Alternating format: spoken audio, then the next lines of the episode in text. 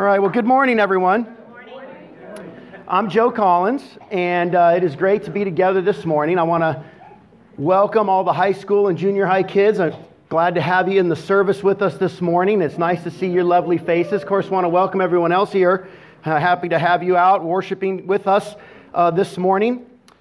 Uh, you know, uh, I have a, a, short little joke. It's not a very funny joke, unfortunately, but I'm going to try. But uh, it's all in the deliverance. That's right.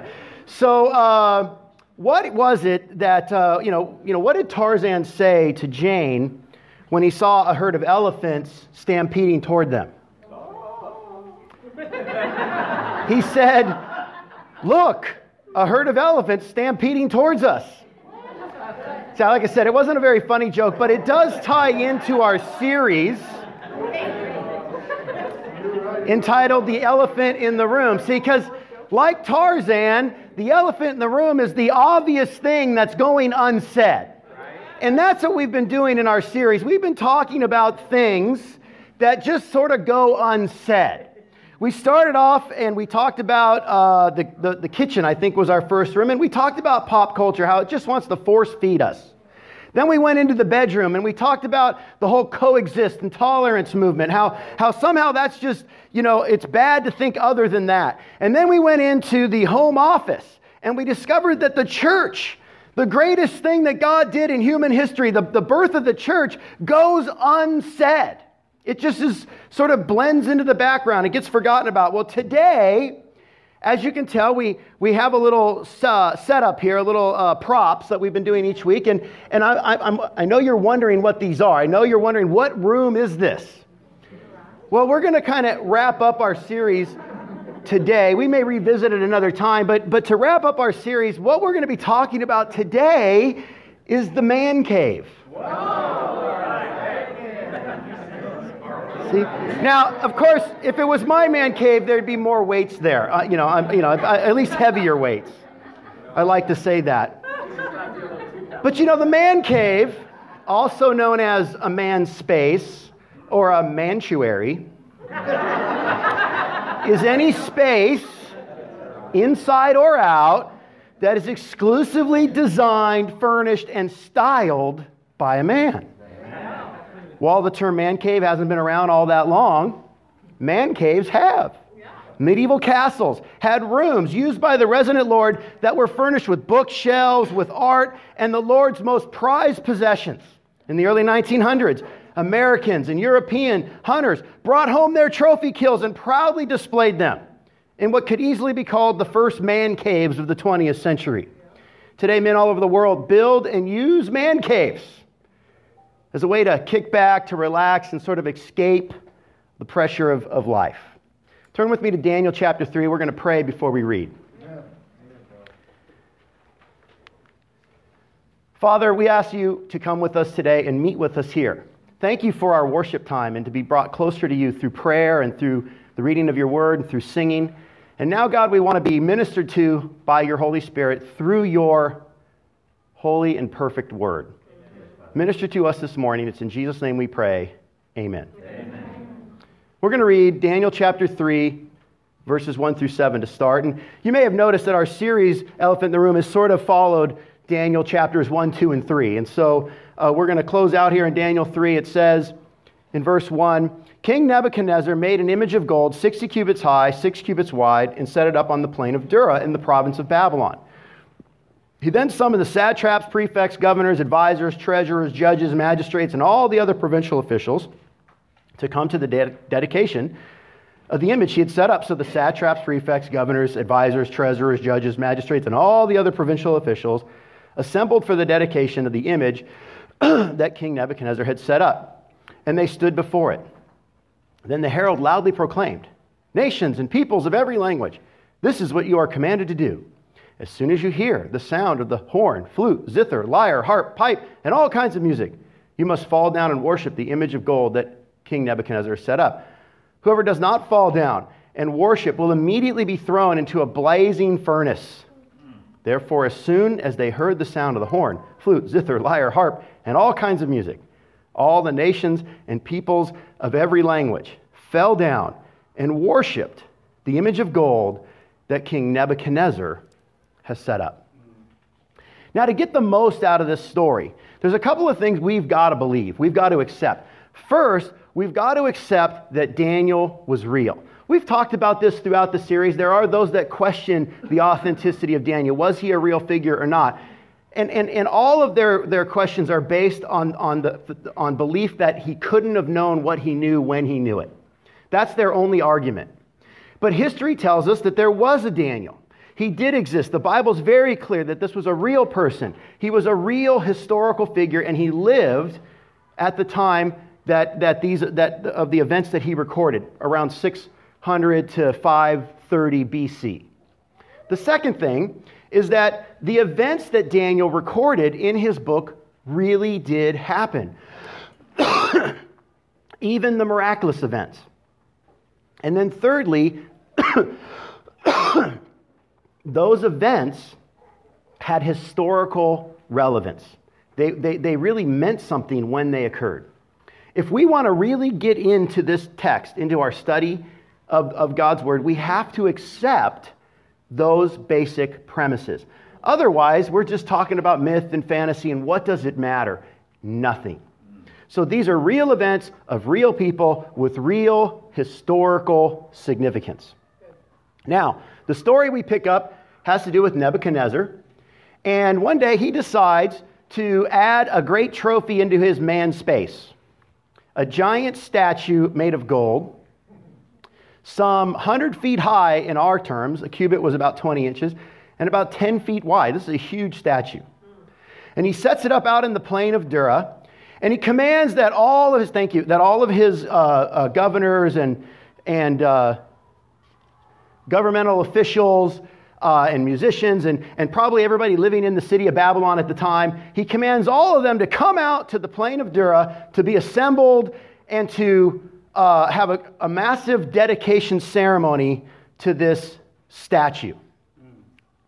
Now, it's interesting because if, you are, are, if you've been a part of our series up to today, uh, you'll know that a couple weeks back we talked about a dream that this same king had, King Nebuchadnezzar had. And, and he couldn't get the dream interpreted, and so he asked his advisors to interpret the dream, but they not only had to interpret it, they had to know the dream. He wouldn't tell them what it was, and then they had to interpret it. And only Daniel could, was, was capable, because of his belief in God, uh, to, to tell the king his dream and to interpret it for him. And, and the dream was very significant. At the, at the basic point of the dream, if, if you really want to get gut level honest, was that Nebuchadnezzar wasn't that big of a deal. That, you know, God showed a, a statue of various uh, metals gold, silver, bronze, and iron, and clay. And, and, he, and he basically said that, you know, your, your kingdom is the gold one, and there'll be one that follows you that's silver, and so on. And, and his point there was that at some point in the future in history, God's going to establish his kingdom and it's going to smash all other kingdoms. In other words, Nebuchadnezzar, I know you think you're all that, but you're not really all that. You're not really that big of a deal. Now, Daniel wants us to know that, that Daniel chapter 3 follows Daniel chapter 2, that, that, that this event occurred sometime after that dream and the, and the miraculous re- interpretation of the dream and, and the revelation of the meaning of the dream. And, and, and what we learn is I don't know how long the, the time was between that, that event of the dream and this event where Nebuchadnezzar builds his statue. I don't know how much time had passed, but guess what? Apparently, Nebuchadnezzar forgot or, or, or didn't get the point of the dream. Right. How quickly people forget when God moves in a powerful way in their life. I am no different. It's easy to point the finger at Nebuchadnezzar, but I am no different. God has worked in my life in different ways, and, and it could be hours later. I'm off doing something stupid again. How quickly we forget when God does something in our lives. So Nebuchadnezzar is out in his man cave there. He's got this awesome image, which Daniel doesn't really describe. He just says it's an image. He doesn't talk about what it is. Some people say maybe it was an image of Nebuchadnezzar himself. Most people think it was actually an image of the god of the Babylonians, Nebu. And, and that's probably what it was. But the point is, he builds this big old image, and then he commands that all officials in his government uh, assemble around the image, and probably all the residents in the local area assemble around the image. And when they hear the sound of all these different musical instruments, they are to bow down and worship at this image. And those who refuse would be thrown into a fiery furnace. Now, I want you in your mind's eye for a minute to just imagine the scene. I don't know exactly where Nebuchadnezzar and his court sat, but he, maybe he was somewhere near the image, or maybe he was on a higher plateau somewhere, but he was in a, a, a point where he could see everyone. And, and he wanted to see all these peoples that he had conquered, that his empire had defeated, and, he, and, and, and all their captives that were now employed in his government. And he probably had them dress in their customary clothes. And, and that's probably why Daniel mentions that again and again that he pulled all these provincial leaders from all over the place, had them seg- segregated into their, their various uh, categories and groups, dressed in their traditional outfits and their traditional dress. And then he had all these different musical instruments, probably different instruments that were played by these different cultures.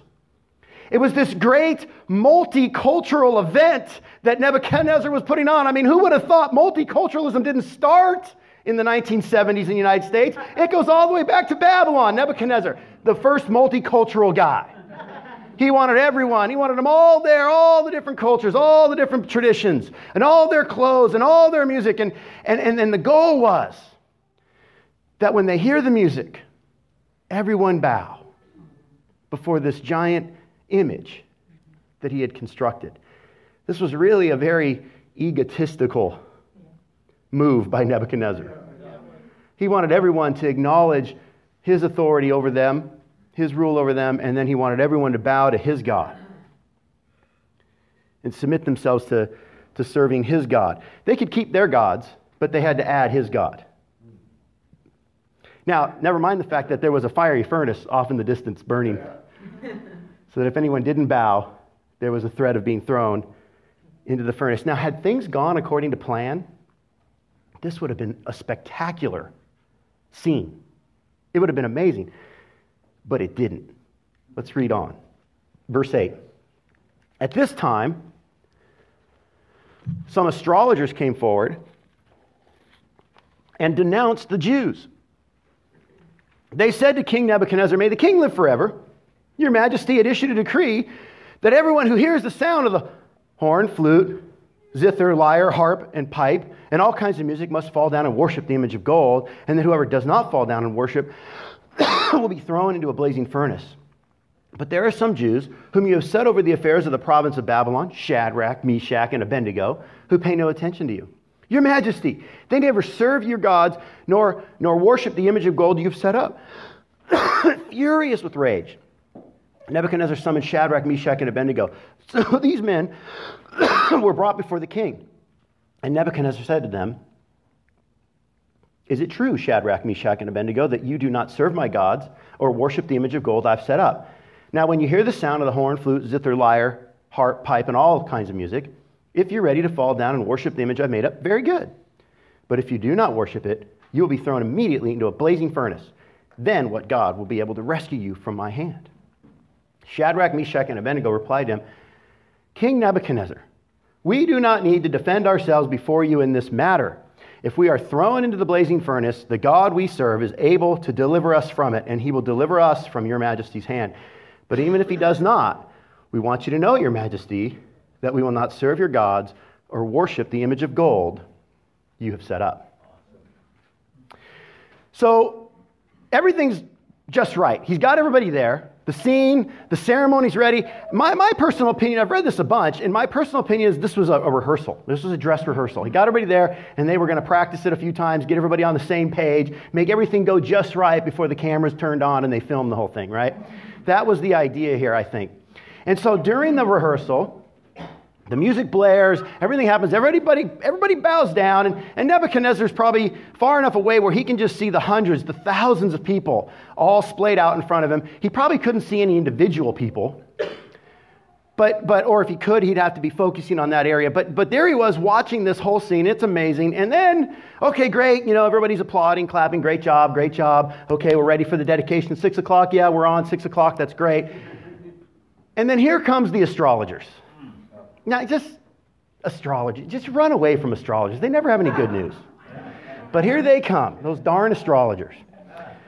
And they come in ratting out Shadrach, Meshach, and Abednego. These are finks. That's what these guys are. They're ratting them out. And they say, Oh, king, you know, you did all this, you commanded all this, and these three guys won't bow down when the music plays. And, and King Nebuchadnezzar's, he's pretty upset. Now, again, in our series, we learned that Shadrach, Meshach, and Abednego were friends of Daniel. And they were taken into captivity with Daniel when Jerusalem was defeated by, when the kingdom of Jerusalem was defeated by, by Nebuchadnezzar. He took them and several, many other people into captivity, and he pressed them into service. And so he actually knew who they were. He had an interaction with them early on when they were first taken, and they turned out to be better advisors than just about anyone else he had.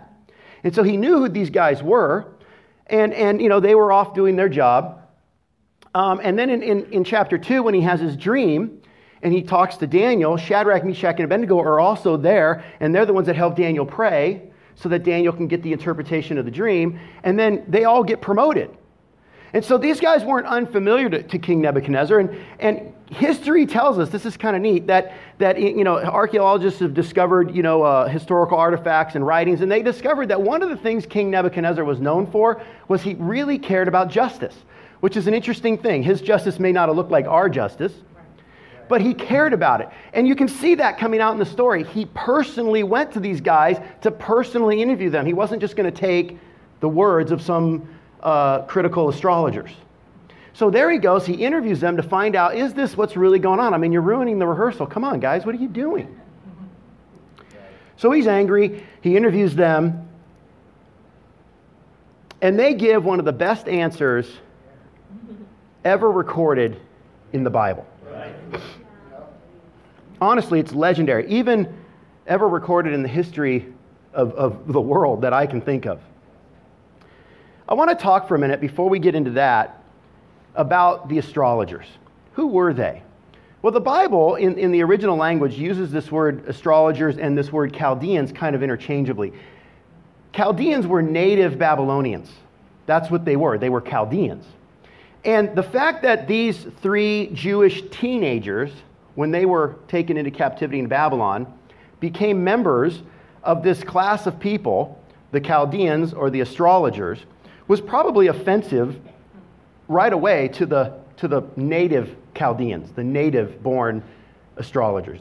So don't, don't be fooled here. There's a bit of racism going on between the, this group of people. You can even look in their language. You know, he said they denounced the Jews and then they even complained that you set them over us.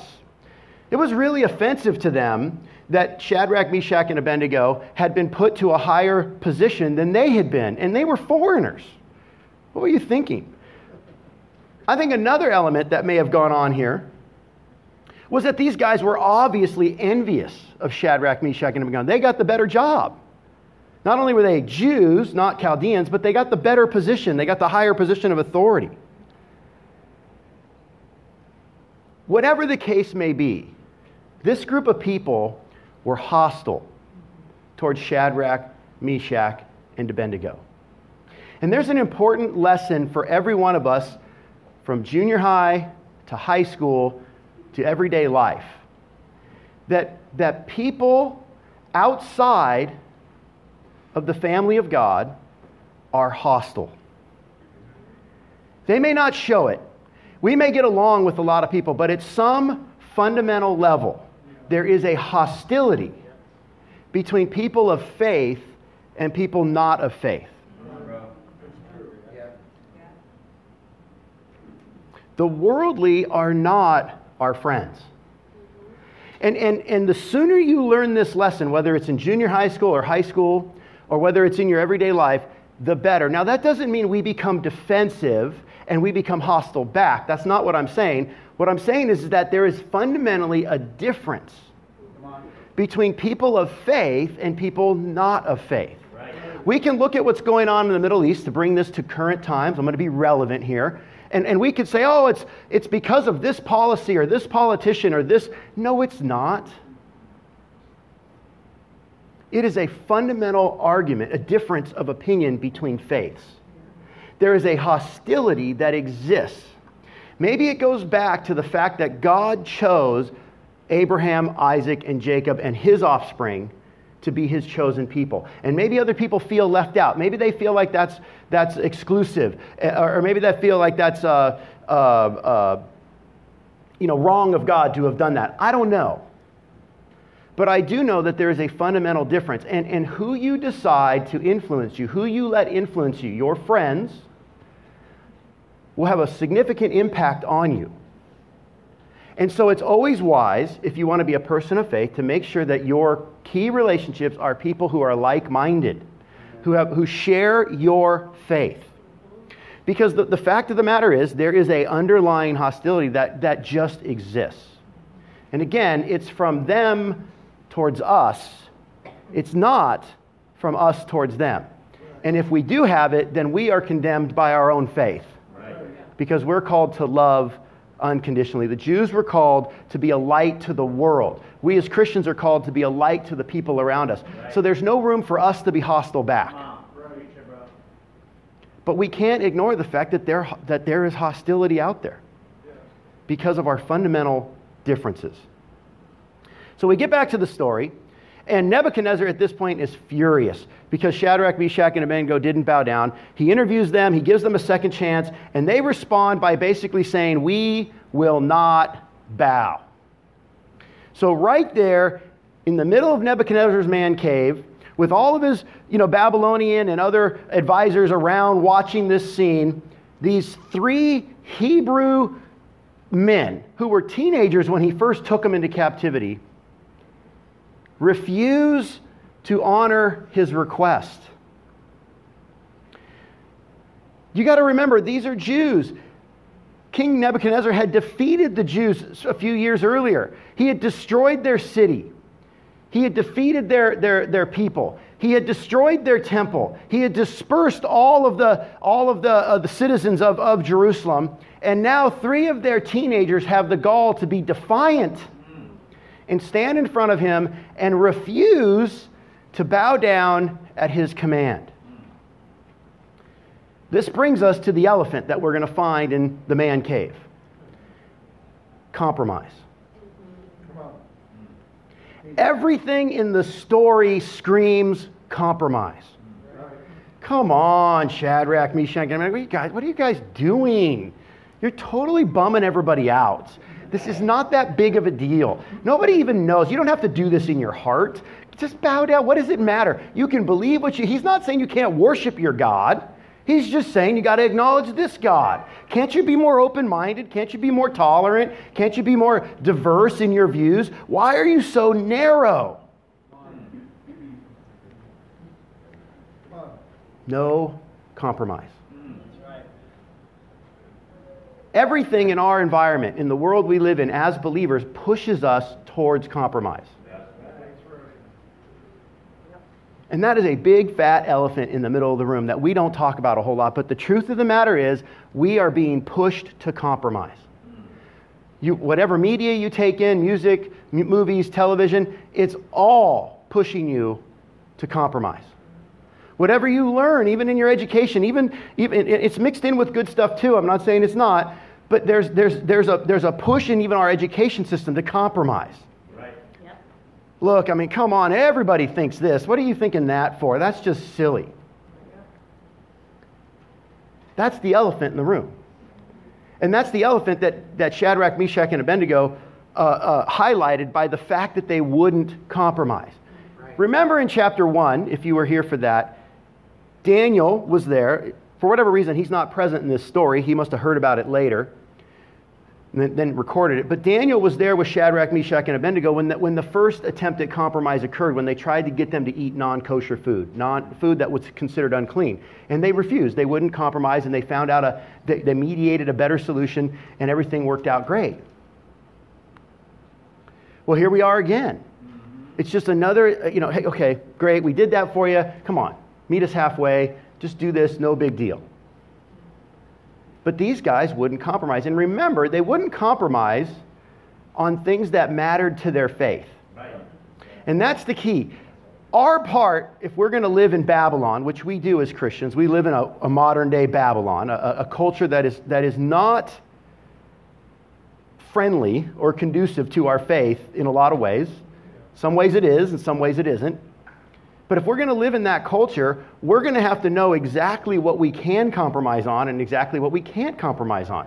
And right. Daniel and Shadrach, Meshach, and Abednego were very wise, even though they were very young. And they knew that, okay, if they were going to be trained in, in Babylonian culture and even learn about the Babylonian religion and speak the Babylonian language and dress like Babylonians and have their names changed, that was all fine. But because none of that compromised their core convictions, their core values of their faith.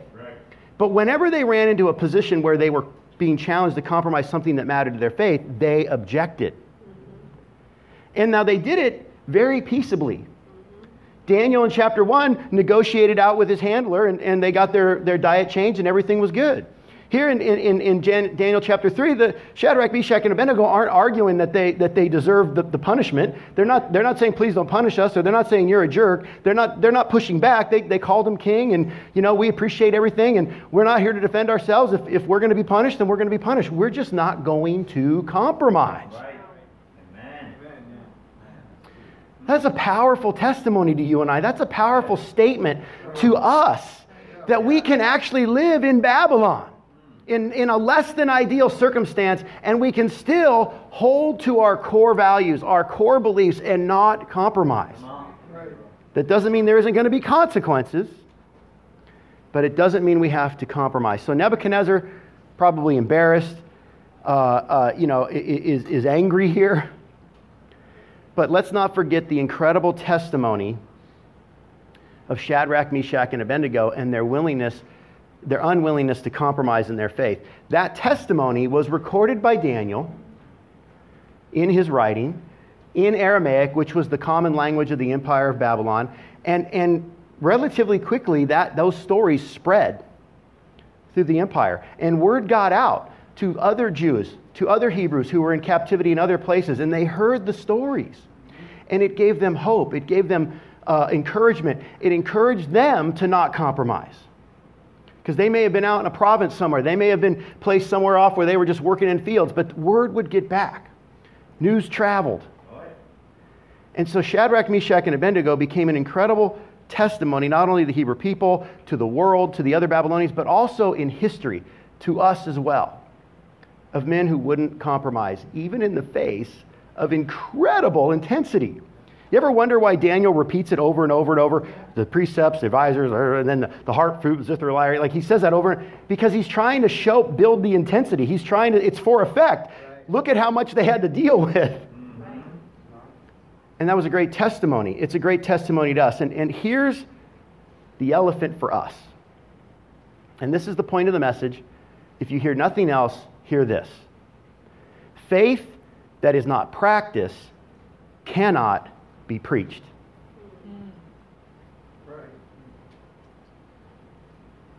That's the point of the whole message. That's the elephant in our room today. Faith that is not practiced cannot be preached. In my life, I claimed to be a Christian for many, many years. Yet I struggled to read my Bible in any meaningful or consistent way. I struggled to pray in any meaningful or consistent way. I struggled to go to church in any meaningful or consistent way. I would be out doing my thing on Saturday night and saying, Oh, yeah, I'm a Christian, but my life did not match up to my faith. And therefore, my life could not be preached. I was not a good testimony to anyone around me. I was a Christian in name only, but not in practice. And there came a point in time where I almost completely quit. I, actually, I did. I, I, I, had a moment where I said, Look, I, why am I doing this?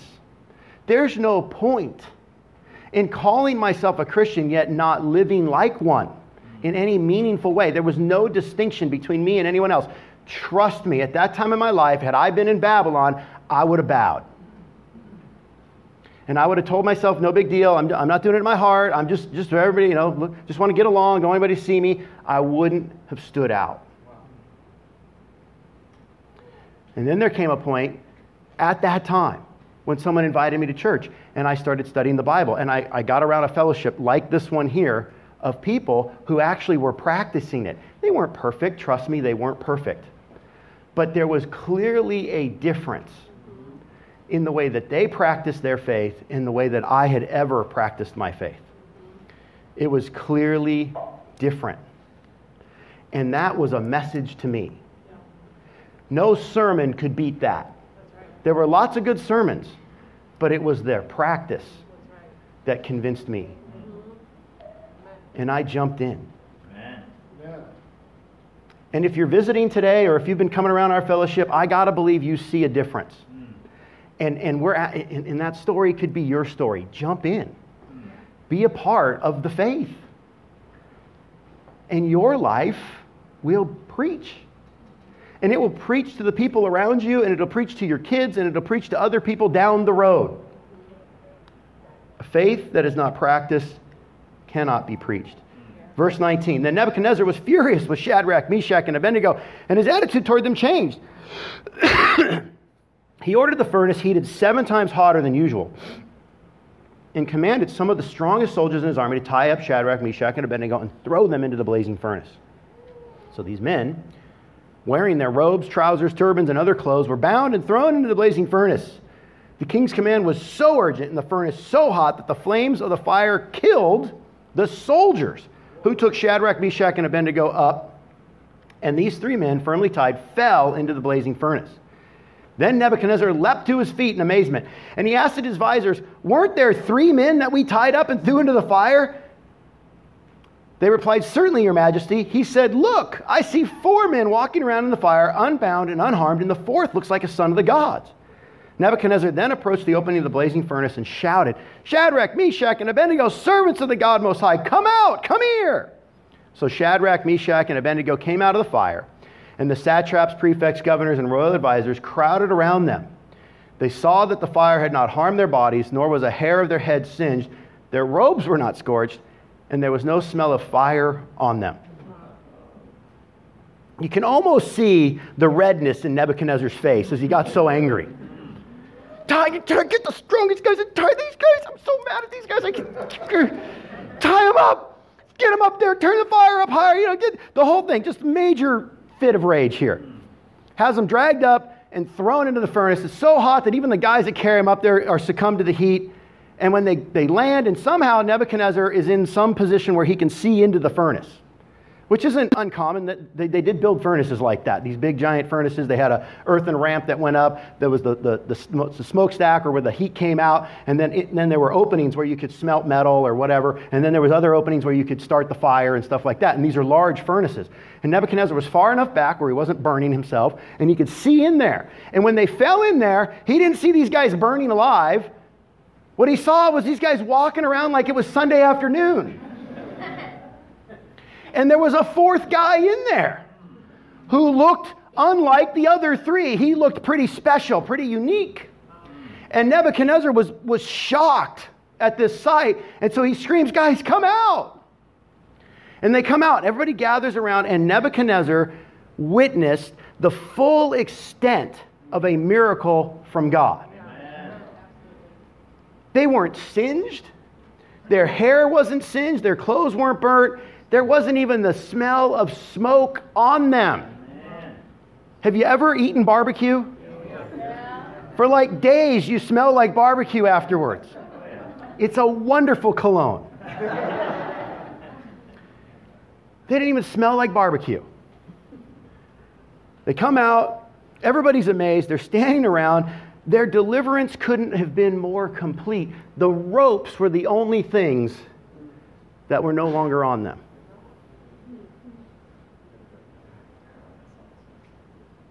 You know, God doesn't have to keep us from getting burned. But getting burned doesn't have to keep us from God. I hear it awful, an awful lot. I hear, I hear it an awful lot.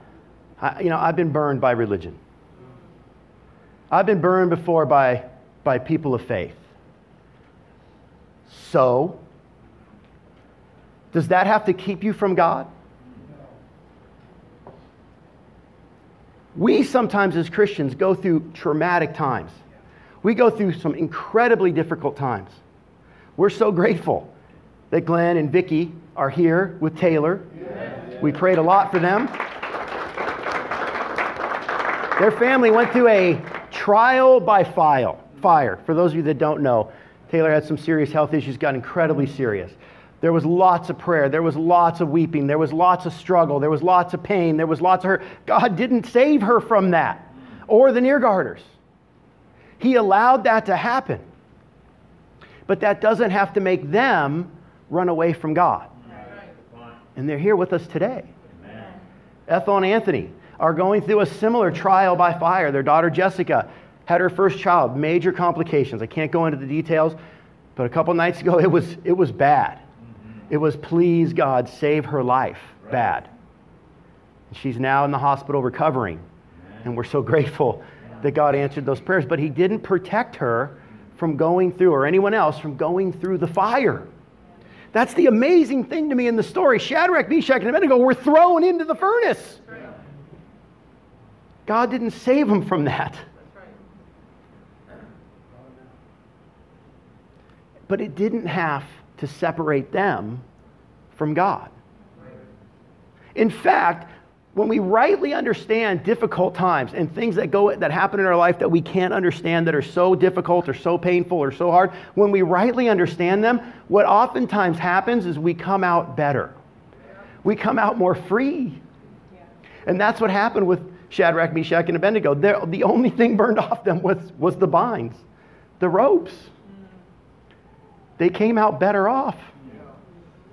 It's hard to see when they were going in that that's what was going to happen. But at the end of the day, they came out better off.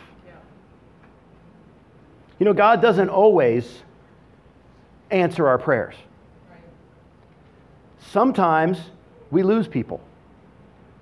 Nebuchadnezzar, I mean, uh, Shadrach, Meshach, and Abednego could just have easily been killed in the furnace, and their story would be no less great. Right.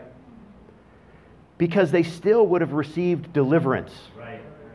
Maybe not on this earth, but in the earth to come. Right.